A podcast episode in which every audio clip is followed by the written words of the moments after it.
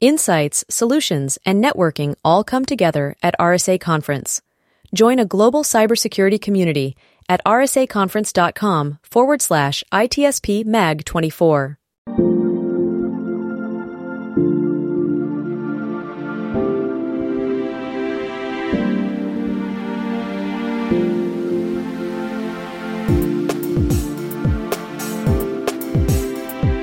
Welcome to the intersection of technology, cybersecurity, and society.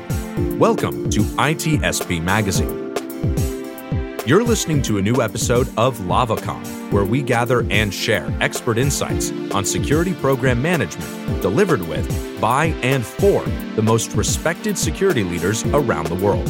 Together, we'll explore solutions to the most pressing business challenges unique to the careers of CISOs and cybersecurity executives. Knowledge is power, now more than ever.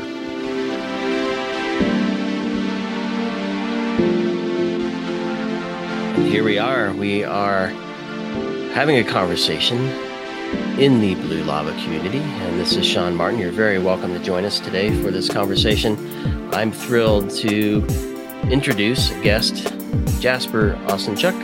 He's the SVP and CISO for Nielsen IQ. Jasper, thanks for joining. Hey, Sean. Thanks for having me. I'm happy to be here today. This is a this is a cool thing. The, the, the community by the CISOs for the CISOs. You're a CISO, paying it forward to to the community.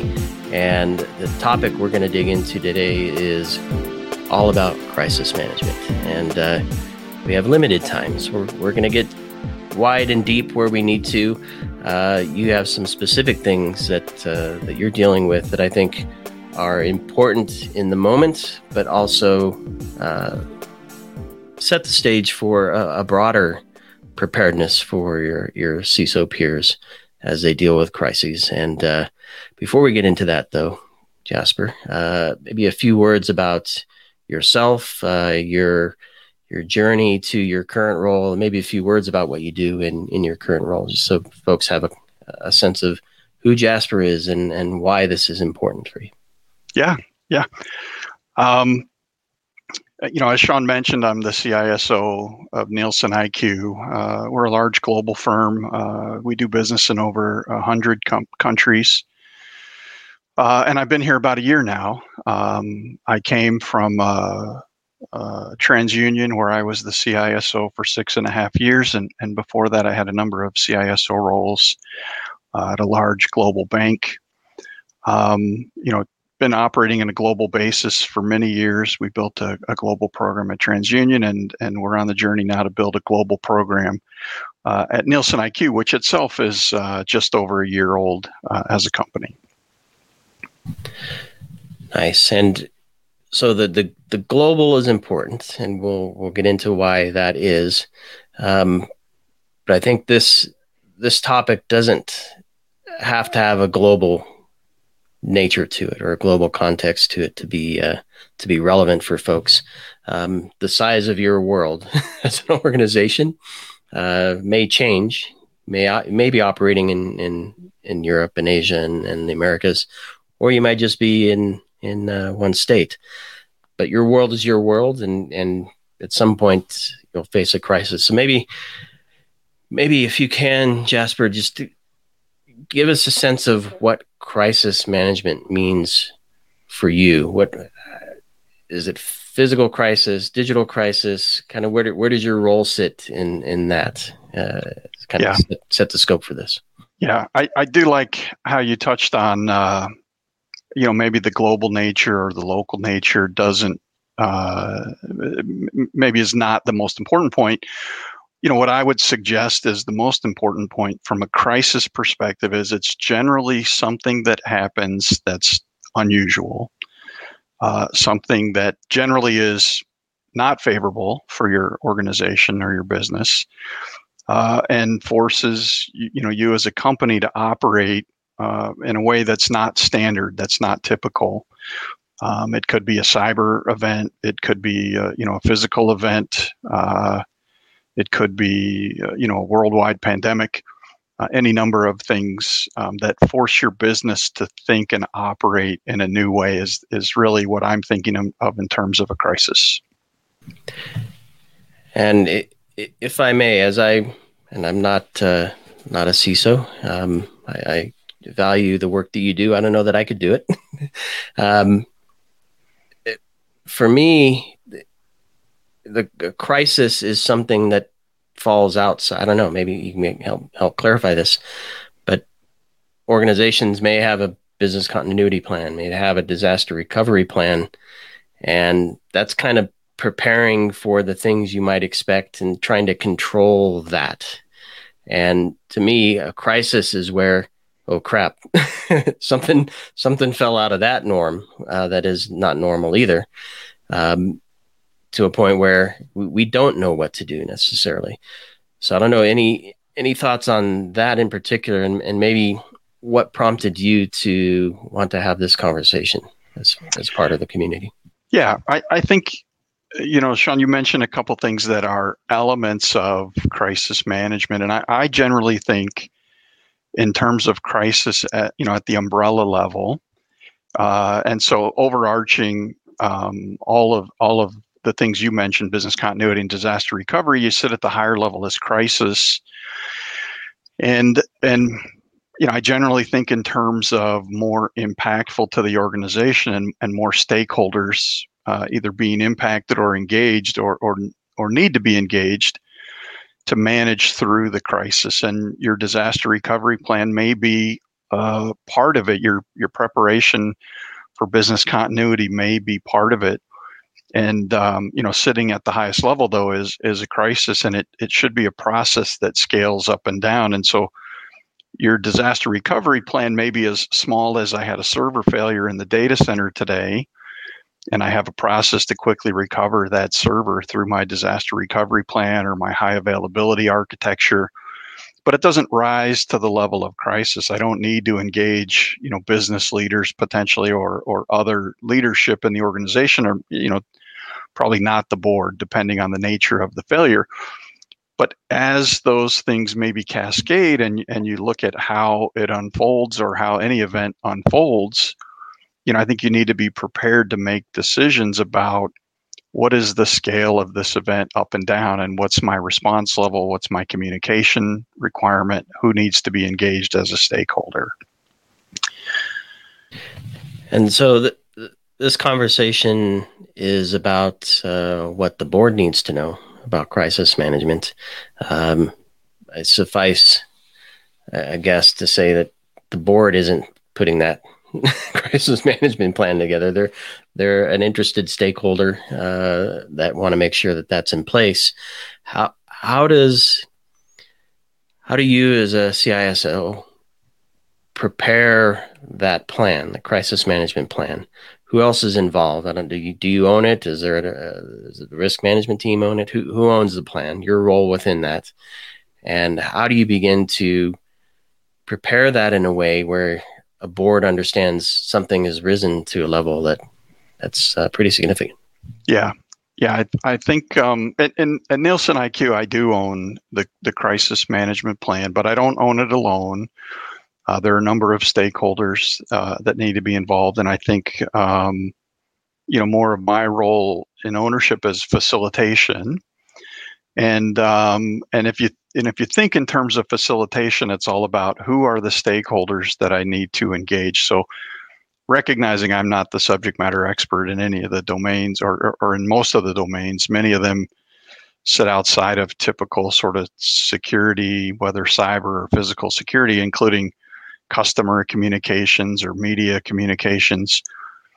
Uh, you know, it starts from understanding you know what are the scenarios that may impact you know my company? And you know what's the business value of the assets that we have at risk and what are different ways that that risks can manifest? And do we have adequate planning and the proper stakeholders engaged to do it? And you know part of you know part of what comes to mind for me in this is uh you know i can react to a crisis at the time it happens and and maybe you know work my way through it uh, you know, with smart people and hard work, and uh, or I can do some planning in advance. And in that planning, I can talk about what are the assets I have, the products and services that I offer in the marketplace, the expectations that customers have, maybe the expectations that the general public has of the product or service that your company provides, and understanding the risks. And then you can create scenarios. And from those scenarios, you can then begin to understand who are the impacted individuals, who are the key stakeholders, who are the key decision makers. And this is where the board of directors comes in play. And as a leadership team, you have to sort of understand what's the decision making that's within the scope at each level of a crisis. So, to the example we gave before, if a, if a server fails, uh, that may not rise to the level of of you know key decision makers that may be regular sort of BAU day to day work. But if that server fails as a result, you know, of a ransomware attack, for example, and you know, with one server failure, you may not alert, but if you see a cascading event of you know continual and additional servers failing, you you need to set some thresholds in terms of your communication plan and in terms of how you would engage. And, and I think the key element that you lay out to ma- both management and the board when you go into a process like this is you know, I need to practice. I need to rehearse. I need to, you know, speculate and and I need to plan ahead because you know when a crisis like this strikes, if it's large enough, you don't want to have to figure out things on the fly. You don't want to you know guess who you need to call and find out they're on vacation and you know uncertain about who their secondary is the key message is you you really need to plan for this. And um, you know, if you think about it from a sports metaphor, uh, you know, a crisis, you know, you could say is like playing for the championship, but you don't go into the championship without planning, without looking at game film, without practicing, without making sure you've got the right players on the field. And uh, you know, my view is when you play for the championship, you do all those things. You rehearse, you execute, you refine your plans, and make sure you're ready for game day. Uh, crisis management, I view the exact same way as planning for you know big championship game.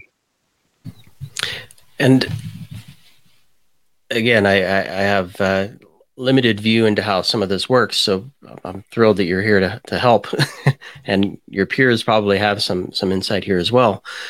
But how how important is the story, the, the scenarios, to help people understand what some of the forcing functions might be to create a crisis? And where does that no longer matter when when you're actually trying to build and practice a plan to deal with a crisis? Um, who who is p- preparing for COVID, right? Not many people were preparing for that. But right underneath that is supply chain took a hit, uh, workers were no longer in the. A bunch of things happened under that. Who cares what the top driver was? Um, but things happened. So, h- how do you create scenarios that say things really big and bad can happen just to set the stage, but underneath are the things that we have to worry about as an organization that impact our ability to stay online, communicate with folks, deliver products and services, whatever it might be. How, do you how do you bridge that gap? Yeah, I, I think it um, it comes down to to modularity. So you know, like any good sort of system design, if you think of your crisis management process and planning in system terms, you want to create modularity and and it really goes back to the business value of, of your business processes and and you just have to look at all your assets and understand and and, and maybe you think of assets in a, in a you know in a broader sense. And so clearly everyone thinks my employees are an asset and and so you want to ask what are the risks to my employees? Uh, you know they could be sick they could be unavailable to work they could be in, a, in an area where they have no power, uh, you know, no uh, network access. They could be in a war zone, you know, for example. Uh, and and you want to plan for what are the, you know, what are the downsides to that particular asset, and and create alternatives for how you would manage around that downside and and I think you go through that modularity on an asset by asset basis and if you've got a good sense of that uh, then I think you're more prepared. And especially if you have a good sense you planned you put technology enablement in place you've got playbooks you've got communication education training and rehearsal I think then when an unanticipated scenario happens you you rely on that modularity to say okay i can assemble these parts because i've been smart enough to plan ahead i had the foresight to break things apart you know in a piece by piece basis and if my people are unavailable to work for whatever the reason might be i know what my alternatives are already and so if they're unavailable to work maybe a global pandemic is is a little bit of an extreme case but if they're unavailable to work because there's you know a war in their country, you should be prepared. Uh, and that might not be dissimilar from other events. You know, I have a power outage, and that power outage could be the result of a natural disaster. Uh, or a cyber event, or uh, you know, you can start to see that I've got modularity that's that says my people are unavailable. Maybe I don't know the reason why, but I have an alternative that says I can shift this work to another part of the world uh, and so, irrespective of the reason for the unavailability of that asset, I've got a plan. And so, the asset's unavailable because there's a war, I can shift the work. It's unavailable because a cyber event knocked out the power grid in that country or that uh, jurisdiction. I can shift the work. If it's uh, power outage because of a natural disaster happened, I can shift the work. And so you can start to see that planning you know gives me the flexibility to understand how to react. Even for scenarios i didn't anticipate i can break those scenarios down to their components and i understand my plan for each component of my you know my value chain of, of, of the assets in my organization that create value for me. Yeah, i love that uh, d- description jasper and and i'm thinking of assets and you mentioned server in one one scenario um, your business might care about the server. There might be somebody in IT that really loves that server. the business appreciates the server because it generates a lot of money. But it's a server, right? You can have a redundant server, two redundant servers. You might have it in the cloud where you can spin stuff up at a moment's notice um, if it were to go offline or be ransomed or whatever the, the incident may be when we when we talk about human assets, our employees, our partners, um, those are different, right? Th- those are people, those are human beings. And when you talk about, and w- what I'm going to drive to here is, it's a crisis is all about kind of reversing back through a series of decisions that get you back to a state that you want to be in, right? I mean, not by the exact state, but a state that you are okay with based on what happens. So a bunch of things happen. You're kind of making decisions to reel yourself back up to a desired state. How important, I'm getting to the plan part here. How important it is the planning and the tr- practicing of that plan so that you don't make a decision that gets you back to that desired state or a desired state at the expense of a person. Yeah, that's right. I, I, have been you know, giving my examples in pretty simplified terms, but um, when a crisis happens, there will be multiple parallel paths of decision making, of execution of your plan, and and you prioritize. And um, you know, in, in all cases, uh, the people uh, on the team uh, in our company are going to be the number one priority in ensuring their safety and their security. But these are things that you know, again, you should spend the time as a team to talk about, you know, all of the assets. And and uh, you know, maybe it sounds uh, terrible to refer to the people as assets, um, but if you think of all the things that create value as an asset, you make a plan for what you're going to do in each case, and then you prioritize how you're going to spend your time and energy according to the value of of those assets. And so clearly, people are at the top servers, you know, would be low. Um, but really, we're talking in a pretty granular level because ultimately, I think you want to contextualize it all in a in a you know business process what's the contribution of these various assets to the to the business process and and it all needs to be risk ranked and and you know of course i'm going to focus on safety and security of my people first and foremost before i look at um, the safety security uptime resilience of my equipment um, but all of this you know in a mature planning organization should you know be discussed and you should understand you know what i'm going to run to first because in a in a in a serious crisis like a war there's going to be many things happening at once and and many things are going to be negatively impacted to the extent you've got that you know value and risk ranking understood of the various components of your business process you can you know simply refer to the playbook and begin you know your process with the focus in order as opposed to trying to figure it out in, in a moment of um, you know pressure. Uh, it's going to be intense pressure in some cases and uh, decision making will be challenged in any case. So it's good to have laid it out communicated it, it when times are under you know when you have time to think about it uh, it's good to pressure test it through you know rehearsal through tabletop exercises. And and it's good to engage third parties um, to bring a level of independence uh, you know to help you evaluate have i thought about these things in the right order? Am i prioritizing things in the right way? Uh, many cases you know these these crisis events uh, are one off are you know it's hard to learn from. Uh, it's hard to have had the experience um, and you know leveraging a third party who who maybe spends more time with more companies can bring perspective and value and help you know the organization think through the proper prioritization of you know people versus server is a very easy decision um, but it gets much more nuanced and that's why the lead time and the planning and communication is important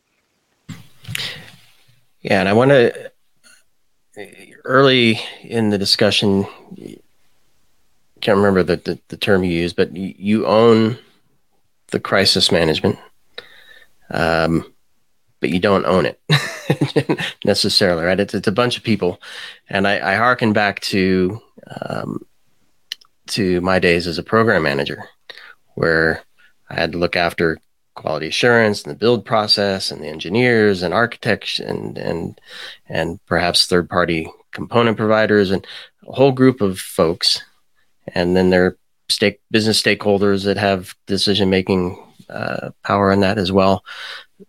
So bringing this together, uh, you, you have a plan. Something doesn't go to plan, you have to respond to that.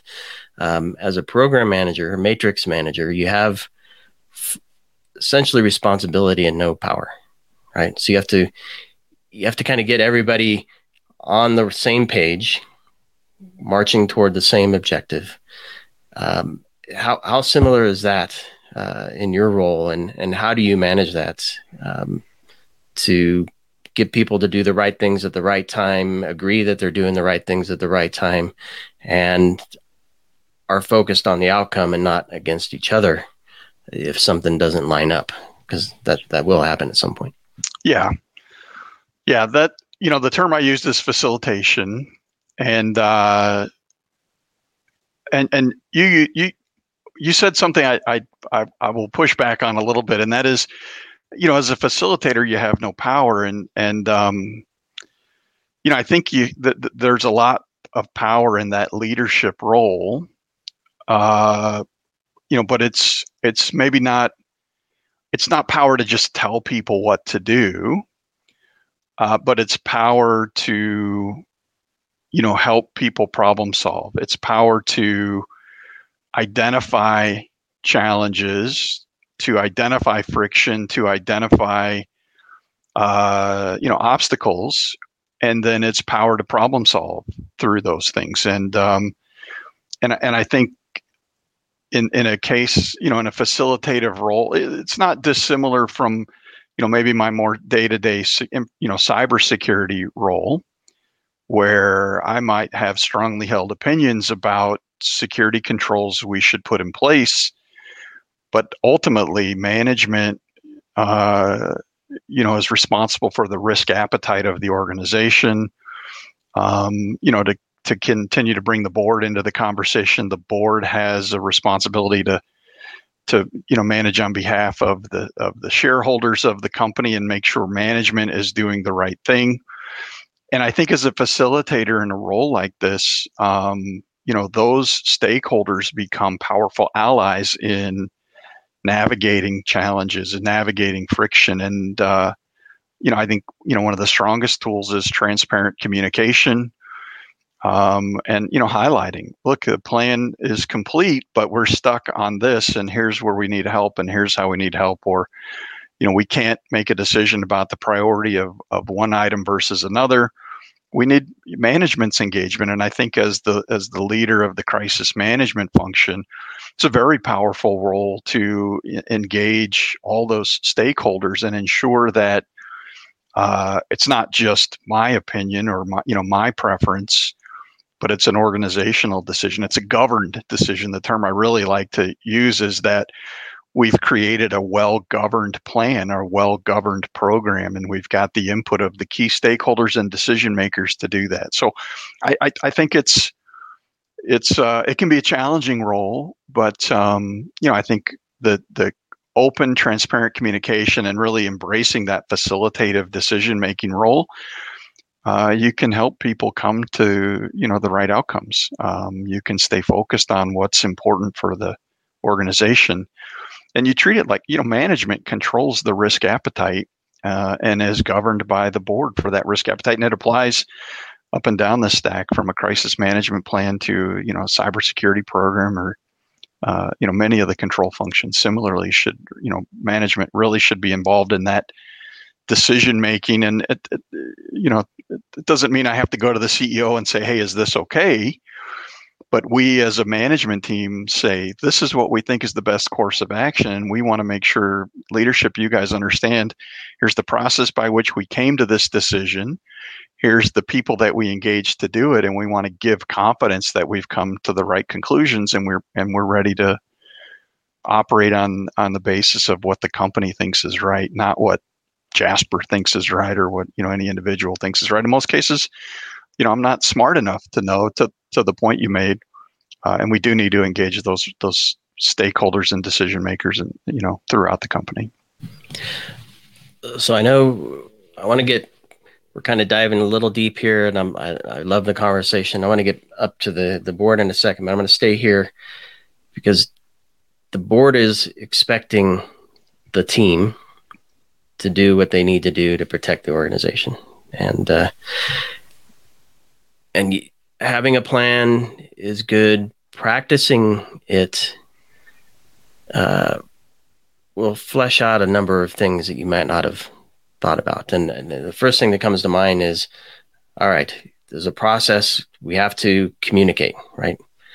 How are we going to do that? How are we going to track what's what is success here? How are we going to track how far along we are to achieving success? So I'm wondering the plan drives processes, and the processes in some cases requires tools, perhaps. And you may or may not have those tools. So I'm wondering how how do you handle some of that? Do you, do you have to find new tools to communicate and project manage and and keep track of everybody who's doing their part in, in the crisis. Yeah, yeah, and it's and and and maybe if I I'll, broaden your question a little bit because it, you know I think it's not just tools. It's in some cases you need investment uh, of some kind, and and that investment might be tools, or that investment might be more people, uh, or that investment might be you know engaging third parties to assist. And um, you know, I'll, I'll, I'll rely on the same that I just mentioned, and that's transparent communication. And so, as the program comes together, uh, you know, you may find, you know, gaps. You may find weaknesses, and those gaps could be I, I don't have the right tool. Maybe I don't have all the backups I need. Maybe I don't have the ability to uh, spin up new instances in the cloud, or I don't have enough people, or I don't have access to the right sort of third party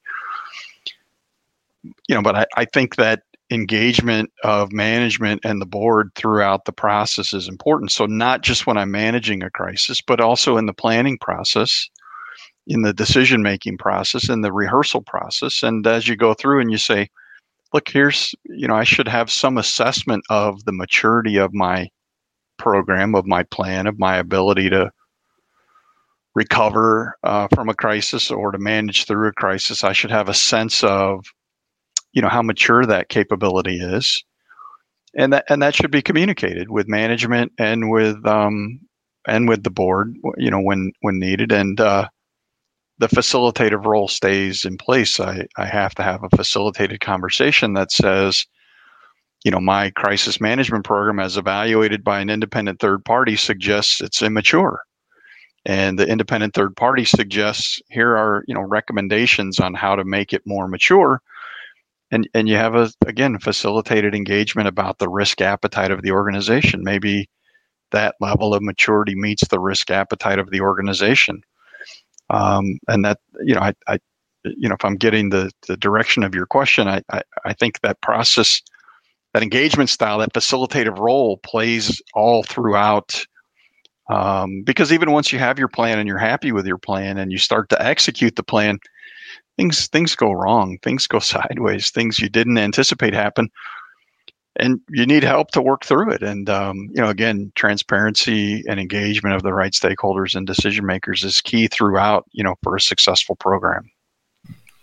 So, talk to me a bit about the the getting support from the, executive leadership team and and perhaps even the board if it's if it's warranted in terms of I don't know, maybe describe how you, how you start to build your your crisis management plan. Is that something you do on your own to kind of get the the core of it there? And you mentioned a third party, somebody who evaluates that. Clearly, that has to be paid for. Um, and then if there uh, are recommendations, as you mentioned, budget has to come for that. So, how do you work through that process? Um, from initial creation and design to evaluation and and actually putting it into practice? Yeah. Uh, you know, it depends, right? It depends on the organization, and um, and and that you know some of the variables that go into that decision making are, you know, what's at risk, how big is your company, uh, what are the expectations of your customers, uh, are you operating in a regulated environment? Do you are you a regulated business or industry? Are there external expectations that you know go beyond you know just your customers. In the banking industry the regulators have a perspective on you know what the resilience of financial organizations should be. Uh, and they conduct exams you know to evaluate. And so you know the it, it, it depends but it comes back to what you know the inputs into that depends scenario is what is the risk um, what is the business value at risk and what are your customer expectations? And and you you just tell that story in a way that um, resonates with business leaders and helps them get the data points they need to, to make a decision. And so if if you have an insufficient crisis man you know as the facilitator of the process if i think we have an insufficient program uh, i'll highlight the reasons why i think it's insufficient and and this is where it's helpful to you know try to represent it in business terms. Um, you know if we had a crisis of this nature here's the impact to this product or service and the subsequent impact to the customers that consume that product and service and the and the subsequent impact to revenue uh, to our company. And you know we can have now a, a conversation around uh, what kind of investment would protect that revenue? What kind of uh, you know change could I introduce that might reduce that negative impact, that might reduce that downtime or that outage or that unavailability of, of a product or service.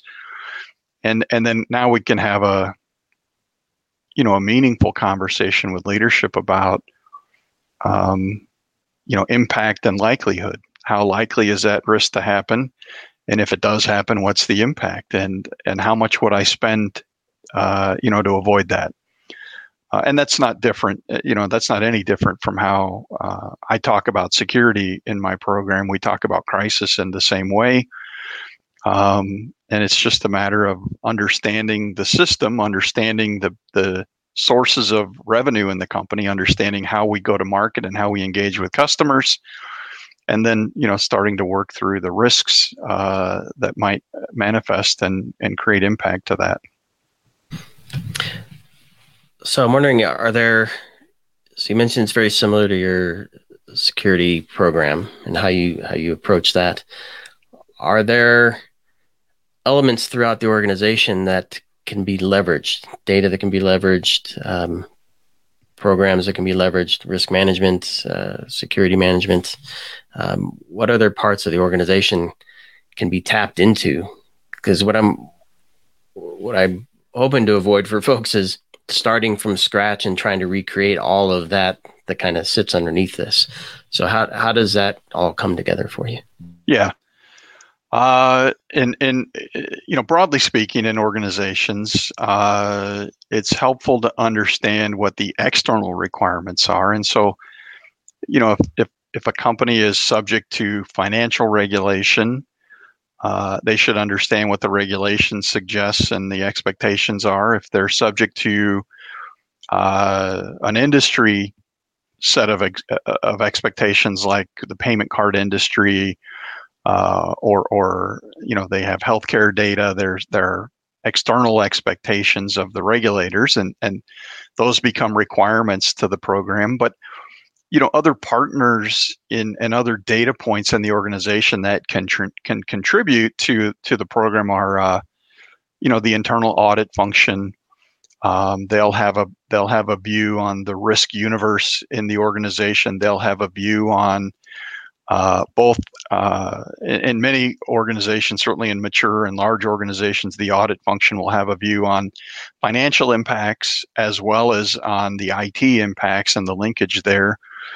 Um, and so they can be a good partner. Some organizations, certainly some large organizations, will have an enterprise risk function.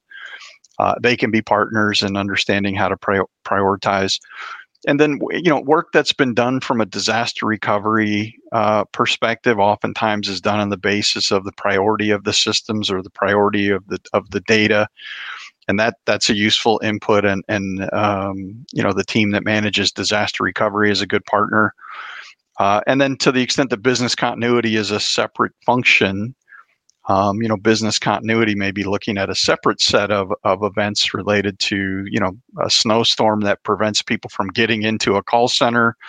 You know, any of these kinds of functions that are looking at control more broadly uh, can contribute to the requirements, can contribute to the program, and can be, you know, really good partners in, you know, getting a program off the ground or or maturing an existing program.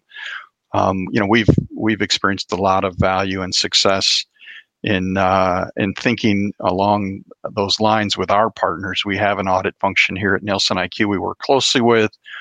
Um, we have uh, you know an enterprise risk function we partner with, and clearly we've been working with uh, you know with IT and understanding high availability and disaster recovery and you know things that we can do from that respect. So you know there's a lot of sources in most companies uh, you know that that are helpful in kickstarting a program or enhancing an existing program.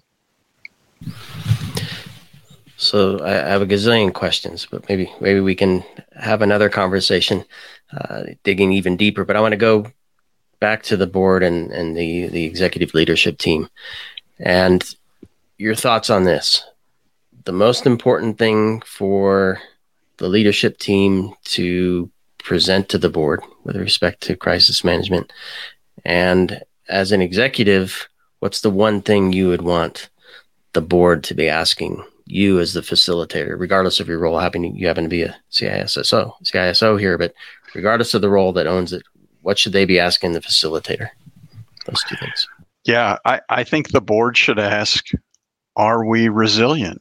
Um, and and the board, you know, at the highest level, they should understand what what's our resilience as a company and are we doing the right things to ensure that resilience is you know at the proper level? Um, and you know it, there is a zillion questions in in asking are we resilient? It's not a yes no response. It's certainly nuanced but uh, you know what I try to convey to the board, and and you know, uh, the, the I, I would say the counterpoint to that in security is, are we secure, right? So are we resilient from a crisis perspective? Is you know a similar question to are we secure? Also, not a yes no sort of question. Uh, but there's a way to tell, you know, to provide that answer, and um, and there's a way to frame that dialogue and that discussion, and and so you know, for me, it comes back to transparent communication.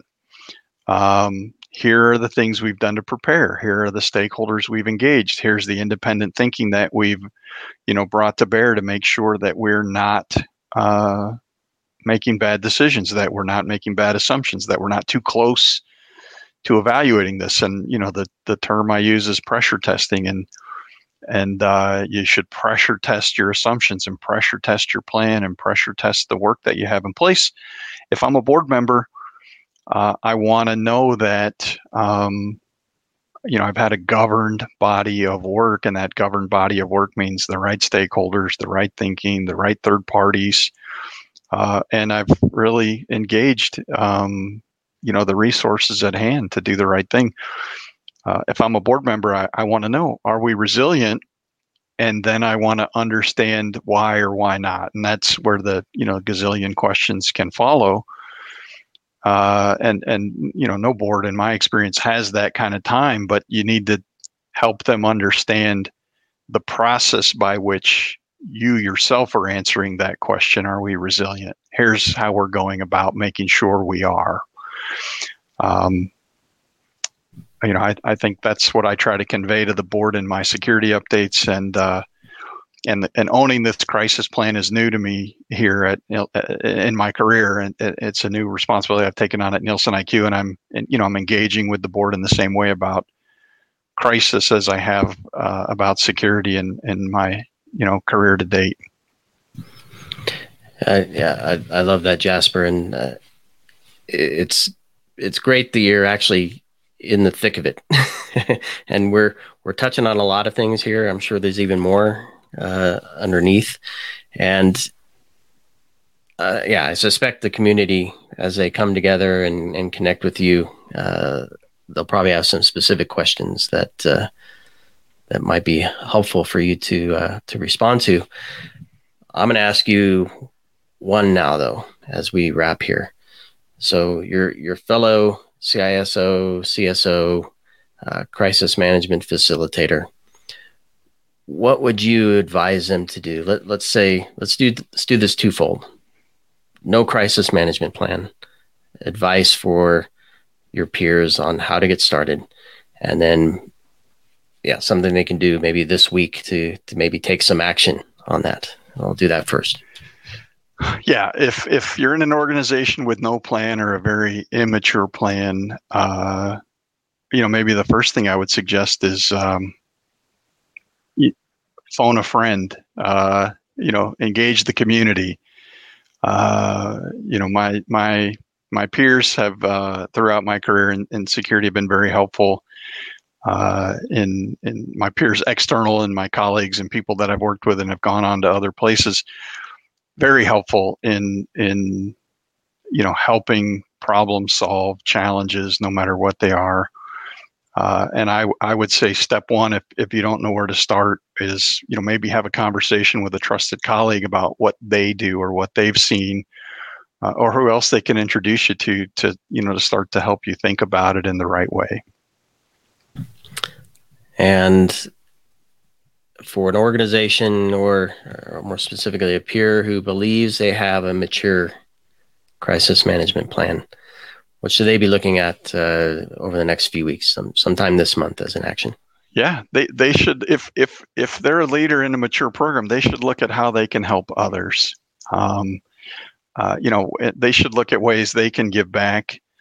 Uh, and they should look at you know pressure testing right? I, I would say anybody who thinks they have a good plan, uh, you know, it might it may be cliche to say now, but as Mike Tyson used to say, uh, everybody has a plan until they get punched in the mouth, and uh, you know, I think that's true in in the crisis world as well. Um, you know, many people thought they had a plan until COVID show, showed up, and you know nobody had ever thought about something of that scale or nature before. Certainly not many people. And um, you know, if you think you have a good plan, I you know I would encourage you also phone a friend and uh, and have an open conversation or engage a third party and pressure test your program to make sure you're not missing something. Uh, but uh, you know, if you've done all those things, you know, then the last thing I would encourage you to do is help someone else. Um, make sure your friends and colleagues and, and people you know in the community are, um, you know, working and, and, aspiring to similarly mature plans. Love it. And uh, the the program manager and me can't can't help but go back to when something you mentioned earlier, was talking about compartments. Um, if you if you're only thinking about the whole and, and the elements underneath are falling apart, it's not gonna not gonna really matter. So I, I think you mentioned practice. So practice the the components, practice the big thing, uh, and uh, leverage your peers to to do that. Yeah. Um, super cool. Well, Jasper, um, thank you so much for sharing your insight here. Uh, a lot of experience bringing this together, and uh, hopefully your peers enjoy this conversation. I'm sure, like me, many of them have more questions, but hopefully some good good thoughts to take with them in the next week or two uh, as they build and continue to mature and get back to the community. So, thanks, Jasper. Yeah, thank you, Sean. Great to be here.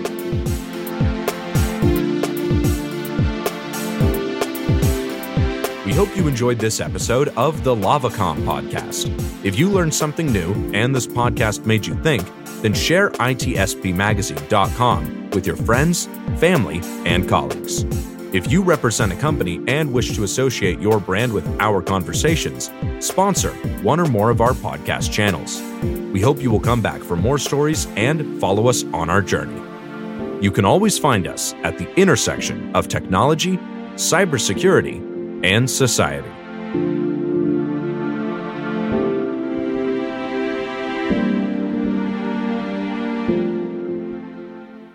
Insights, solutions, and networking all come together at RSA Conference.